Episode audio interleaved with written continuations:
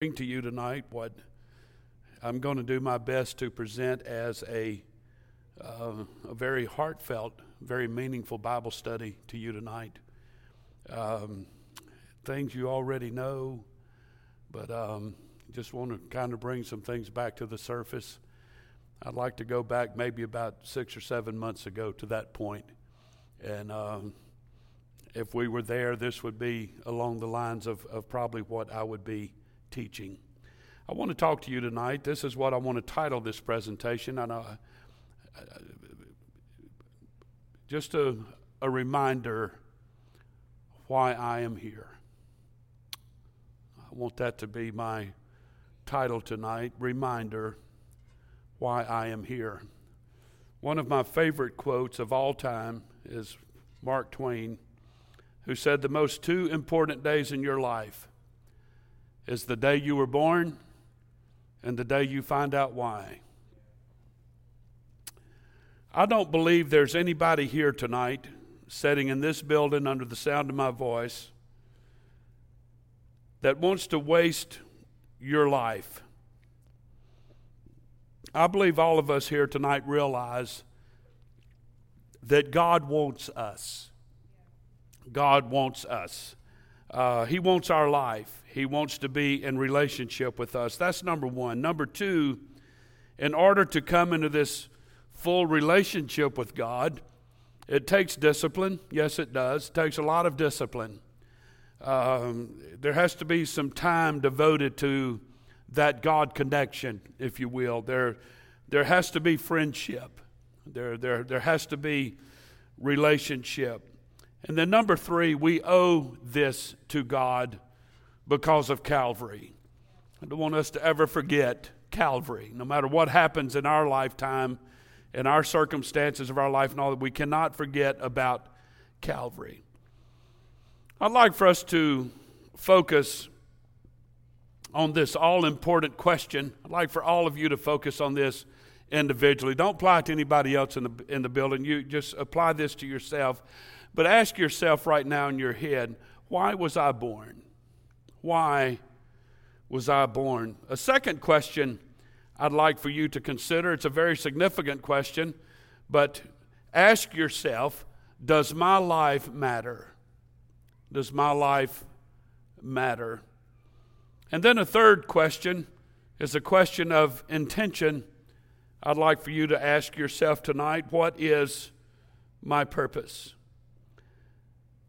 It may not be exactly thought of this way, but I believe people have fretted over these three questions ever since the beginning of time. You may not ask them exactly that way, but in, in our minds, there's been some format of these three questions. In fact, I understand Eve in the Garden of Eden was insecure about whether her life had any meaning, and Adam had to constantly reassure her, You're the only woman for me. There's no one else, trust me.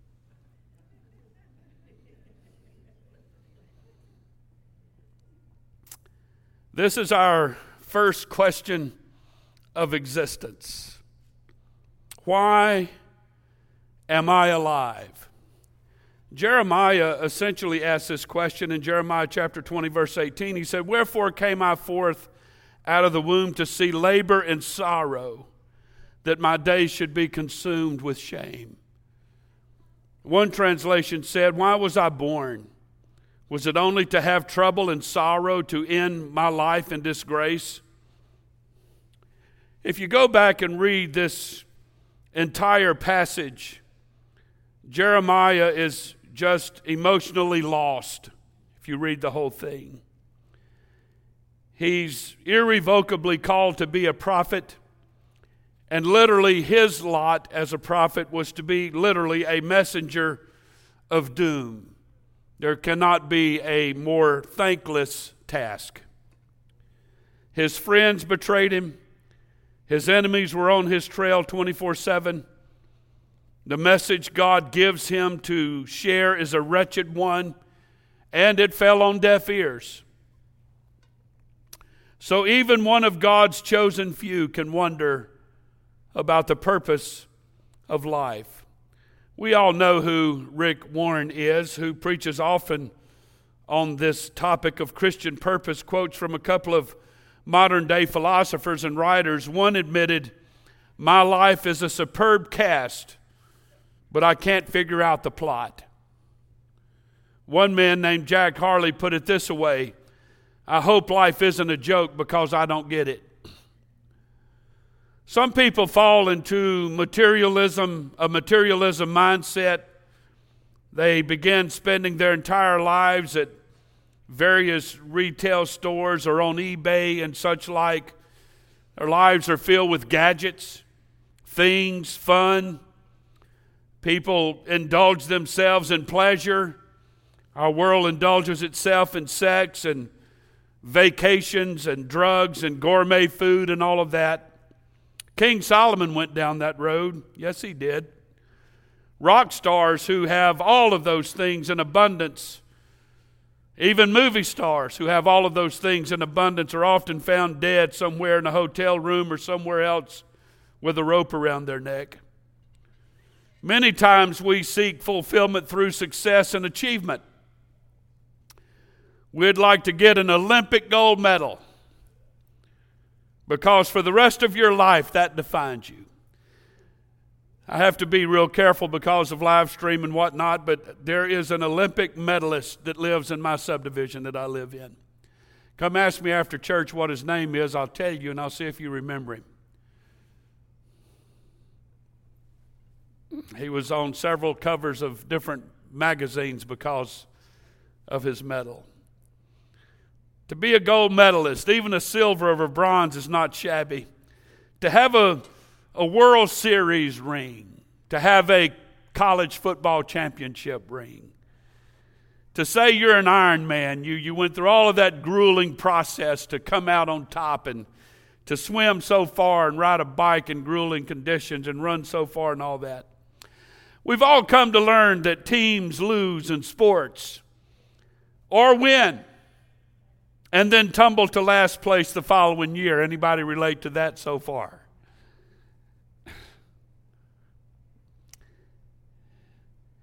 Listen to Pastor for a moment, everybody.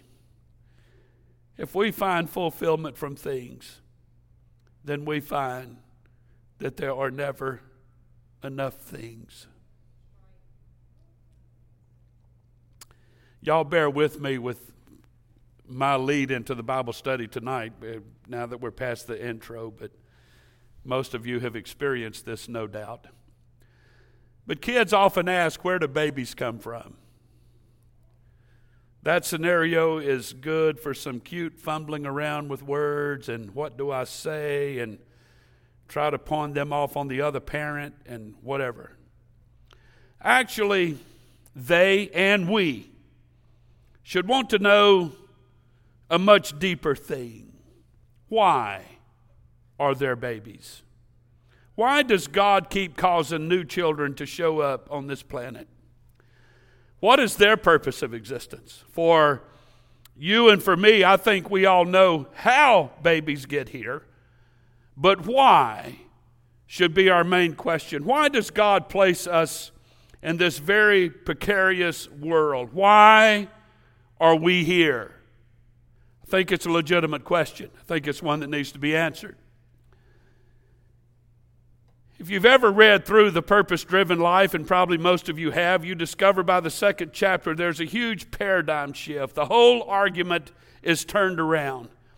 We're not here for any purpose of ours. Is everybody on board with that? We're not here for any purpose of ours, none at all. Instead, we were all created for His purpose. Period. He puts us here for His reasons, for His purposes.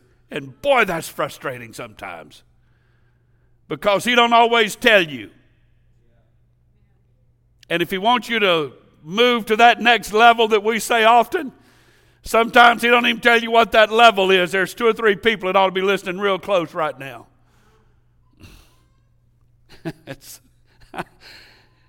I feel you tonight. There's some of our leadership people here tonight, our ministry team people. I feel you here tonight, man. I get so wore out with this stuff sometimes. I, I just I don't even want to talk about it sometimes. Purpose, purpose, purpose. But he puts us here for his reasons, for his purpose to meet needs and goals and objectives that are his, not ours. So to ask, why am I here? And be thinking of myself as I ask the question is simply beside the point. We were created and we are here for Him, for His purpose. Our foundational verse for tonight is Proverbs 6 16 and 4. The Lord hath made all things. Everybody say all things. The Lord has made all things for himself, the wise man said. That includes you and me. The word tells us in Psalm 139 that we're not an accident. I love it when, when parents say that that last child they had was an accident. No, it wasn't. I could have a lot of fun right here, but I feel a, an, an eye coming from over here to say, move on, move on, move on. So I'm going to move on. God tells us in Psalm 139 that we are not an accident. God has never made anything, God has never made anything without a purpose. God planned you, He planned everything about you. God knew how and when and where you would be born. And He is also fully aware of the length of your days, including the exact time of your birth and even your death. That doesn't mean that God predestines the good and bad things that come to us. Good people are killed all the time. And our loving Heavenly Father is not the creator of those tragedies. Babies come into this world every day conceived outside of the framework of God's perfect will. And people leave this world under tragic circumstances every single day. But faithful, born again Christians, committed, loyal children of God, are ready to live in this kingdom, God's kingdom on earth, or the next kingdom, His kingdom in heaven. And so I believe God, in His master design, does allow some sad events to be among the random appearing tragedies that the body of Christ has to bear. We have freedom of choice, and God has His loving will, and we do have the enemy who comes in at the midnight hour and sows the, sows the weeds in God's garden. And somehow all of these things blend together in a way we just have to accept. I do, I do know from my own experience that hit and run drivers don't hit God's people without God's reluctant, very reluctant permission. But in the meantime, we're here for His purpose, not ours. So let's, let's get to the heart of why we're here. Really and truly, it's simple. It's very simple. And Ephesians chapter 1, verse 4 tells us the whole entire story. According as he hath chosen us in him before the foundation of the world, that we should be holy and without blame before him in love. That's the reason you're here. One translation said it this way long before he laid down the earth's foundation. He had us in mind and settled on us as the focus of His love to be made whole and holy by His love. Would you agree with me tonight? I think probably everybody sitting in this room tonight's a parent. I believe moms and dads have babies so they can love them. Nobody had to persuade me to love my kids. Nobody had to show them to me and let me live with them for a year or two to decide if I would love them or not. If I've ever experienced a true love at first sight, I'll tell you what, I, I really believe I, I was insanely in love with my kids before I even saw them, before they were ever even born. One of the most beautiful memories I have of Sister Murphy is when she was expecting our two children. So there's a beauty about that that I can't explain. But I do believe moms and dads have babies so they can have someone to love, so they can have their own to love. It's been very rare occasions, very rare occasions that I've ever even met somebody or heard of anybody that hated their children. But in a much greater way, God does the same thing. He allows us to be here so He can have an object, a recipient, a reciprocal, if you will. Something He can pour His love into and then He gets it back. Kind of like your kids do you. That's why we're here. It gives Him something to love. So we are here for His purpose. And His purpose is to lavish His love on us to flood us with His love, to bathe us in it, to redeem us through it, to restore us through it. He made us in order that we could be the object of His divine love. A man and his wife were supposed to go out to dinner with some friends one evening. The husband didn't want to go. But she refused to cancel. They postponed it twice already, and tension was running high. She's out by the car, all dressed up, fit to kill, while he's still inside putting on his necktie. When he comes out, she's crying. What's the matter? She tells him, I accidentally locked the keys in the car. Well, he just blows up. He has his Mount St. Helens moment and shouts at her, How could somebody, how could God make somebody so beautiful, so stupid? And she comes right back at him. God made me beautiful so you would marry me. And he made me stupid so I would marry you. You ladies are welcome to use that anytime, and you're welcome. You're welcome. There's a few that's going to tell that story on the way home. But God made us. God made us so He could love us. Then we have the question of significance that I asked a few moments ago. Does my life matter? Does it matter? If, if I don't write a new book each year or if I don't pastor a church that is continually growing, or I should say the church I pastor is not continually growing, or perhaps run some secular business that makes my, me and my partners very wealthy, am I a failure? Because that doesn't happen. It's interesting that, again, the prophet Jeremiah wonders that, but so does Isaiah. I read this verse to Sister Murphy a little while ago before we came to church. Isaiah said in Isaiah 49 and verse 4 Then I said, I have labored in vain. I have spent my strength for naught, and in vain. Yet surely my judgment is with the Lord, and my work with my God.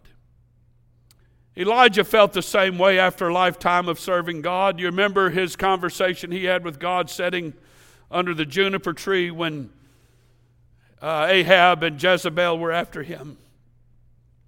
There was a story from World War II where the Nazis forced prisoners to take all this rubble from a blown up factory and move it from point A to point B. The next day, they'd take the same wheelbarrows and put all the debris and bricks back to point A, then back across the street to point B back and forth day after day. They were just keeping the prisoners busy, wearing them out, breaking their will.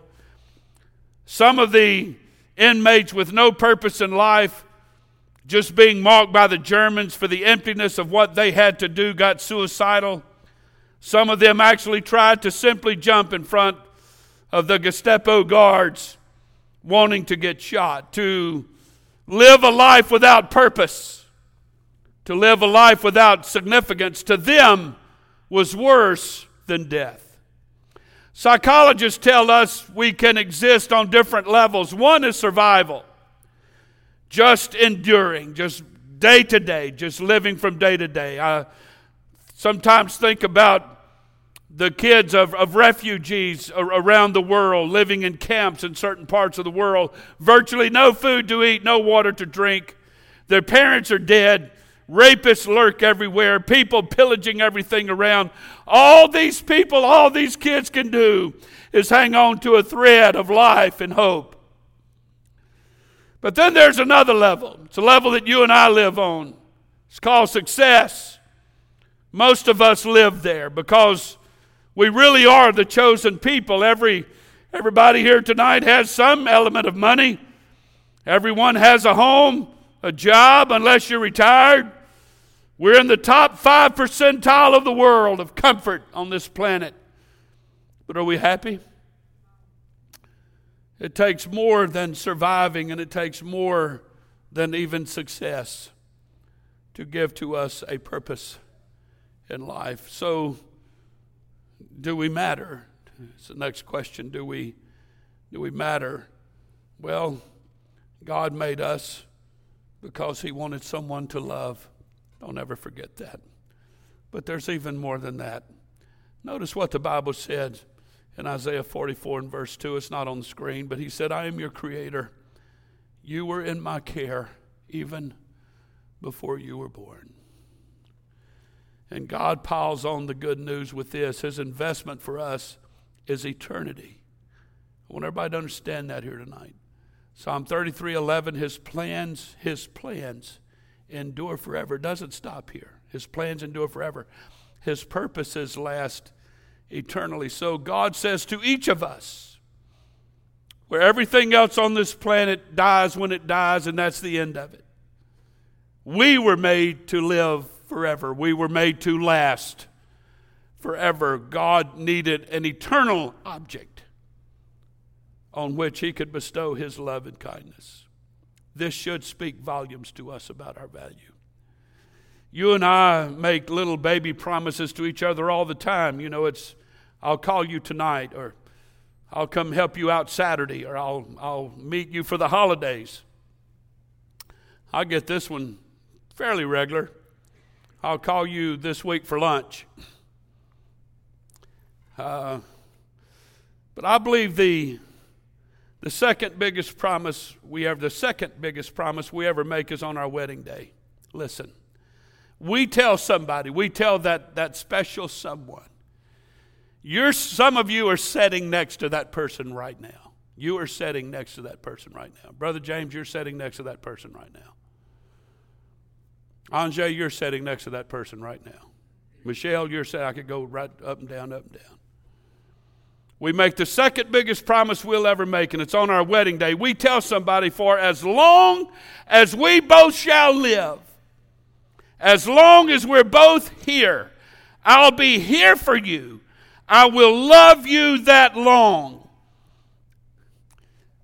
The duration of purpose gives dramatic power to that purpose. So, my purpose in marrying you is not for the next year. My purpose in marrying you is not for the next 10 years. Marrying you is not an experiment. I love you and I promise to love you for the rest of my life or yours. That's what we say. So notice, we are on this earth for God's purpose, for God to love.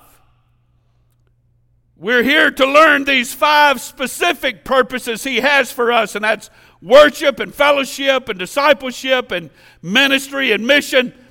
And all of these are designed with the idea that it doesn't end here. All of these things are designed that we're going to live for an eternity. Every time a believer attends the funeral of a believer, he or she is reminded of the promise of everlasting life. There was a certain element of rejoicing at Bob Thompson's funeral and, and Lee Royce Alexander's funeral and Mary Edwards' funeral and my mother's funeral and, and many, many others. Because I know deep down in my heart the love for, that God had for these people did not stop when they died. Ours stops for our spouse when we die, obviously. But God doesn't. For a child of God, death is just that briefest of flickers. It's just a moment, the twinkling of an eye. And then life in God's kingdom continues. Not only will you and I live forever, but we will never know anything else but life. There's no such thing for the Christian as being dead and knowing that you're dead. When you die right with God and die, you don't know you're dead. You just start living somewhere else. I believe it's just that simple. So, in terms of your soul and your awareness, you will always be alive. There's nothing to fear. Death, where's thy sting? Paul asked. Death, where's thy victory? But what this means is that our life here on earth, our purpose here, is just the briefest of warm up acts. We will be God's love, His treasure, His trophy for eternity here. We're that here, but we'll be that there too. Someone said, This is only kindergarten. This is like preschool. It's like spring training. C.S. Lewis calls this entire journey on planet Earth one small false step, one misstep as we start out, one tiny stumble. Then we pick ourselves up, thank God for caring for us, and begin the real glorious journey. Our whole life here is just that first baby step.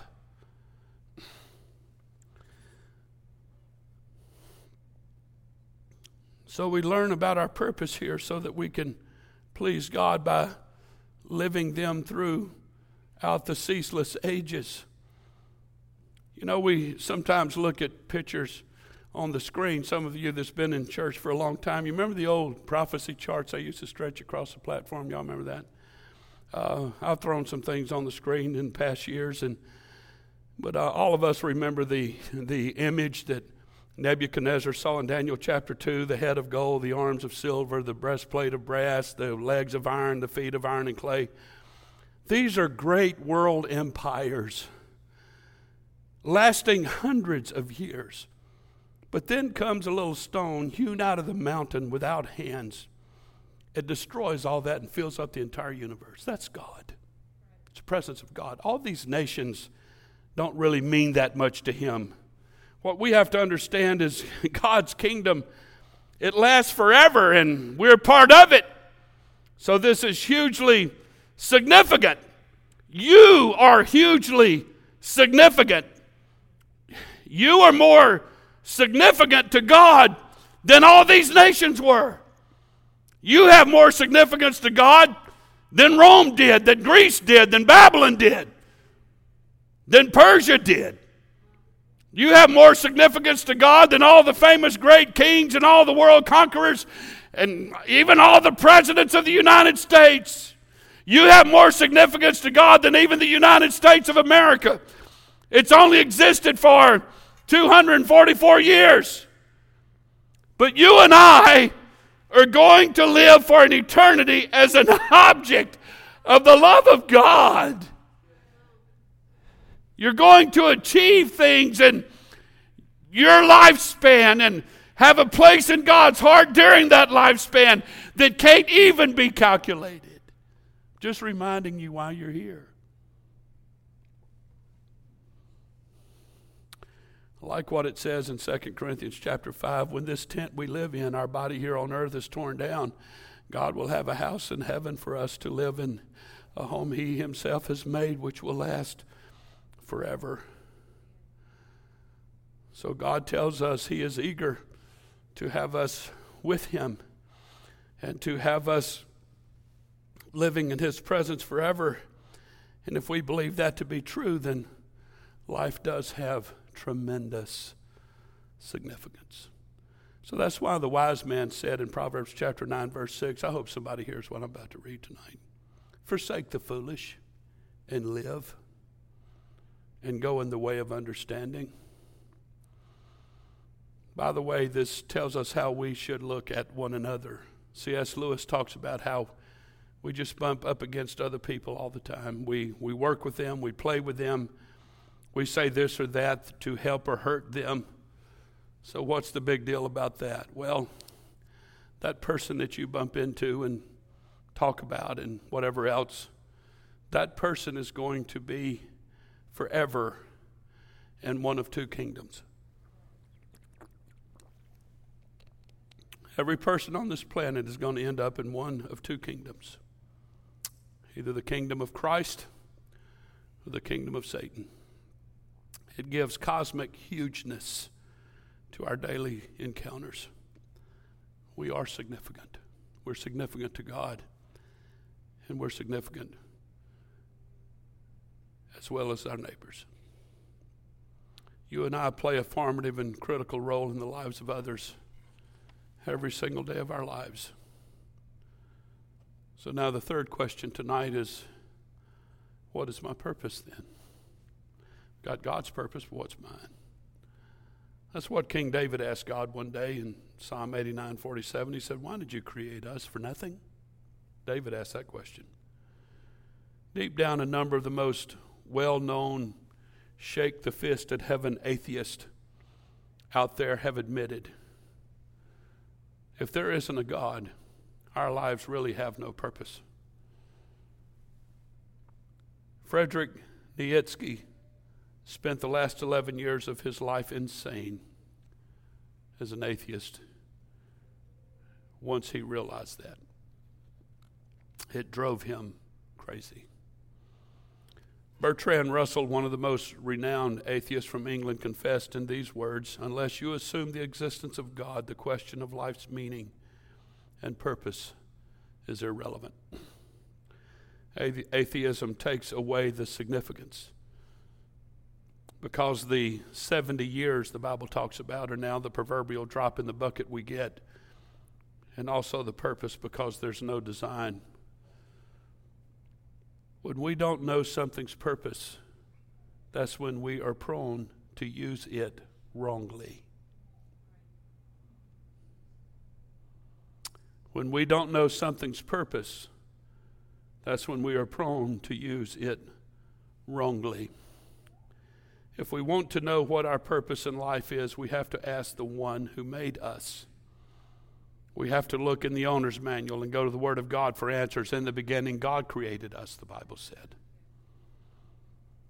I want you to notice Proverbs chapter 9, verse 10. All of you can quote it, but I want to give you a little bit of a different meaning. I want to shed more meaning on that verse, I should say. The fear of the Lord is the beginning of wisdom, and the knowledge of the holy is understanding.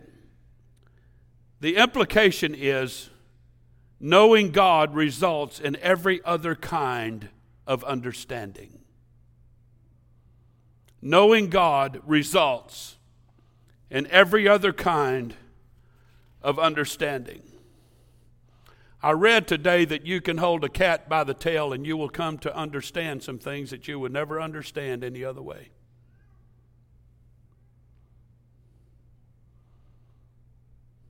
I don't know how many of you see that picture, but it's pretty plain to me.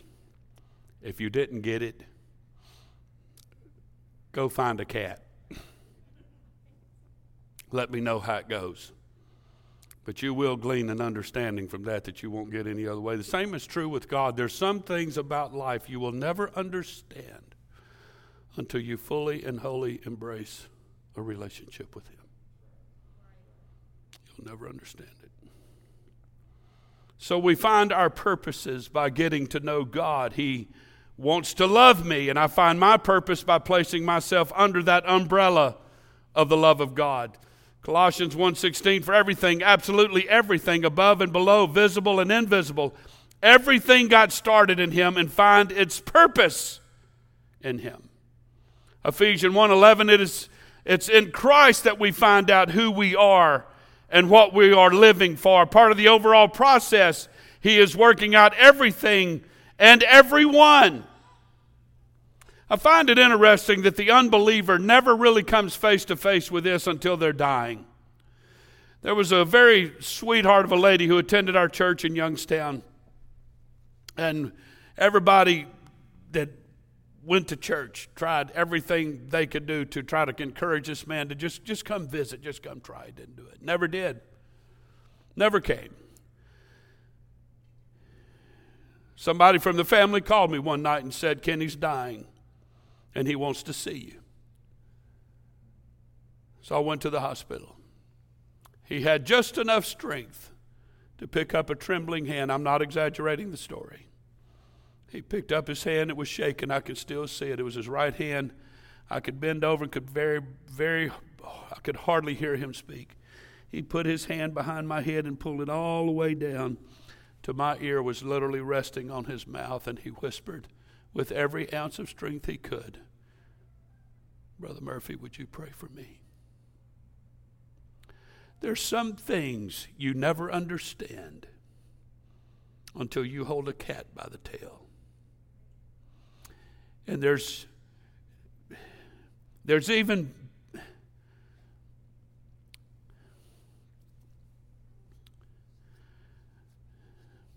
we, we, we have to embrace God. I believe everybody in the house tonight knows deep down inside that one of these days you're going to face Him. And it behooves all of us to face Him on the very best of terms, no matter what it costs. I read here and there. I, am not an avid reader, uh, uh, envious of people like Brother Tenney that read 50 books a week or whatever it was. He, he learned how to speed read. I exaggerated the number, but not by much. But I have waded into the shallow end of the theological pool, and sometimes I really struggle. And I'm as prone to failure as anyone here. But the more I do know about God, the more sure I am of my purpose as His child. The more I know, the more I like. And I am more in love with the gospel than I've ever been in my life. And if we want to know God's purpose for us, we have to get to know Him I can't make it easier than that because that's what it is. And if you're struggling with purpose tonight, it's because perhaps it's because God wants to reveal a side of Him to you that you've never seen before. Sometimes you have to grab the cat by the tail. You know, marriages prosper when the couple knows each other. It's the same here. We may wish there was some other plan besides what we already know and that's to worship and to read your Bible and to pray and to fellowship. But the, the simple truth is that's, that's how we come to know and love someone. think people do with God what they try to do with marriage. I just wish I could figure out a way to love this person I'm married to. Well, maybe there's a part of them you don't know yet. And I believe there's a whole lot more of God that all of us could get to know and it would only deepen our purpose and understanding of Him.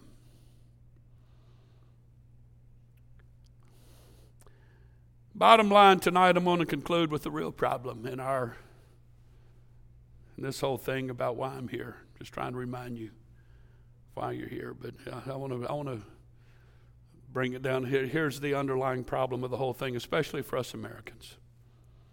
Bottom line, just too busy. I don't have time. I've often had people say to me through the years that, Pastor, I'm just too busy for all this. I've had more people tell me that I can't be at church like I want to be because I have to work a job. I have people say that all the time. I'd love to be there, but I've got to work. No, you don't. It's a choice. It's a choice. Nobody's making you do that. You don't have to. There's jobs that would let you be off on weekends and at night and whatever. Probably wouldn't make as much money, but there are jobs. That being said, I can sometimes relate to that feeling due to fatigue and burnout and what have you. A full day looms, and some of us feel that I don't want to lose the first, first 15 minutes of that day reading the book, reading a book, especially the Bible. I've had a long week, and I don't want to toss out one whole Tuesday morning coming to prayer. It's just too much for 30 minutes. Or Saturday morning to come to men's prayer, even though it's only once a month. Or maybe even Wednesday night Bible study. You fill in the blank. Put out whatever you want in that blank that, that prevents you, whatever you use as reasoning for not really getting to know God better than you know Him right now. Put anything you want in that blank.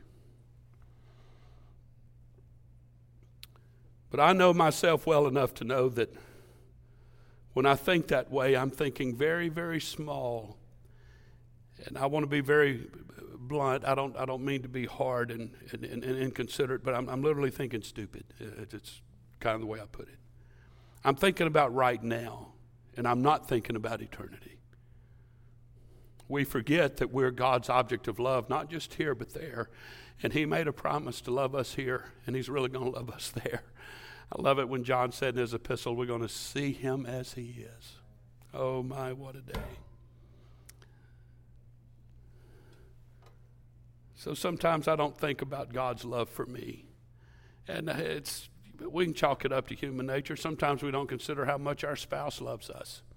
Sometimes we don't consider how much our parents love us or our, our kids love us. We just we do we forget these things sometimes and it causes us to lose our purpose. I've been very transparent with you folks. I've struggled with low self esteem virtually all my life. And I think sometimes I'm not that big of a deal as a husband or a pastor or a father or even a grandfather. I, I look at Noah and Joseph engaging Annie, who hung the moon and is perfect in everything. And Papa's the grizzly bear that stumbles out of the office once in a while and roar at him and whatever. But there's times I have to go sit down and rewind the tape and have to persuade myself that I do matter. I do have value. And who am I to say that I'm not good enough or big enough or important enough or whatever for God to love? Because He's the one that made me and put me here. We should all walk out of here tonight feeling about 10 foot tall because God planned for you to be here. He did. He planned for you to be here, and He has a purpose for it. So when you're too busy for Him to do all the good stuff He wants to do, then kind of hurts His feelings like it does. You know, I ask Sister Murphy virtually every night to go out on a date with me, and oftentimes she says, "No, I'm doing something with the boys," or "I'm doing." I'm, I'm kidding about all that, but but we, we know how it is sometimes when you, you really have these amazing feelings for your spouse or your kids and you want to do something just really special with them. I was able to surprise Sister Murphy the other night, and that's hard to do. I've done it twice, revolving around her birthday, and it's been amazing. But I was able to pull that off and just completely surprise her. I had Marcus and Cassie come to the house. We hid them in the house. She came in later, and they, I said, I have a surprise for you in this room. And she went in the room, and there they were. It was pretty cool. But you have these moments of just deep affection that you want to show your spouse, your kids, your parents, whoever it may be. Y'all know what I'm saying. You want to send them the, the flowers and all of that. And when they say, I'm too busy to eat with you tonight, or I can't, my schedule, and you know, we've already had this planned, they can't drop what they're doing long enough to accept your gift of love and adoration.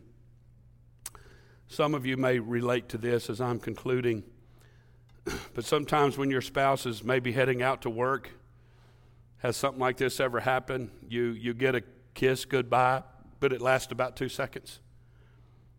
You're getting a hug from them, and instantly the body language changes into this mode of escape and of putting up roadblocks.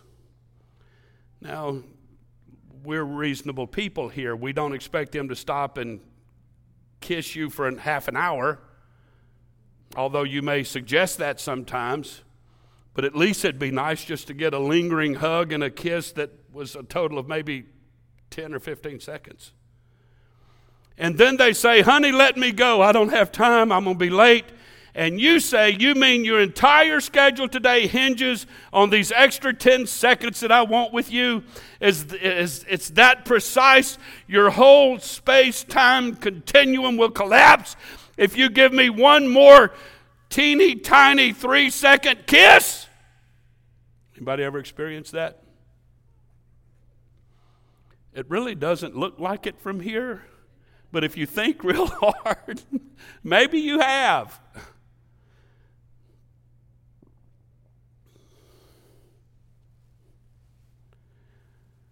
But if God is really real, and if what the Bible says Jesus did on the cross, he really did, and if God's purpose is to love me forever, then it's foolish of me to think that everything revolves around my free few minutes that thinking it's totally upside down and it doesn't matter if you say it or if I say it.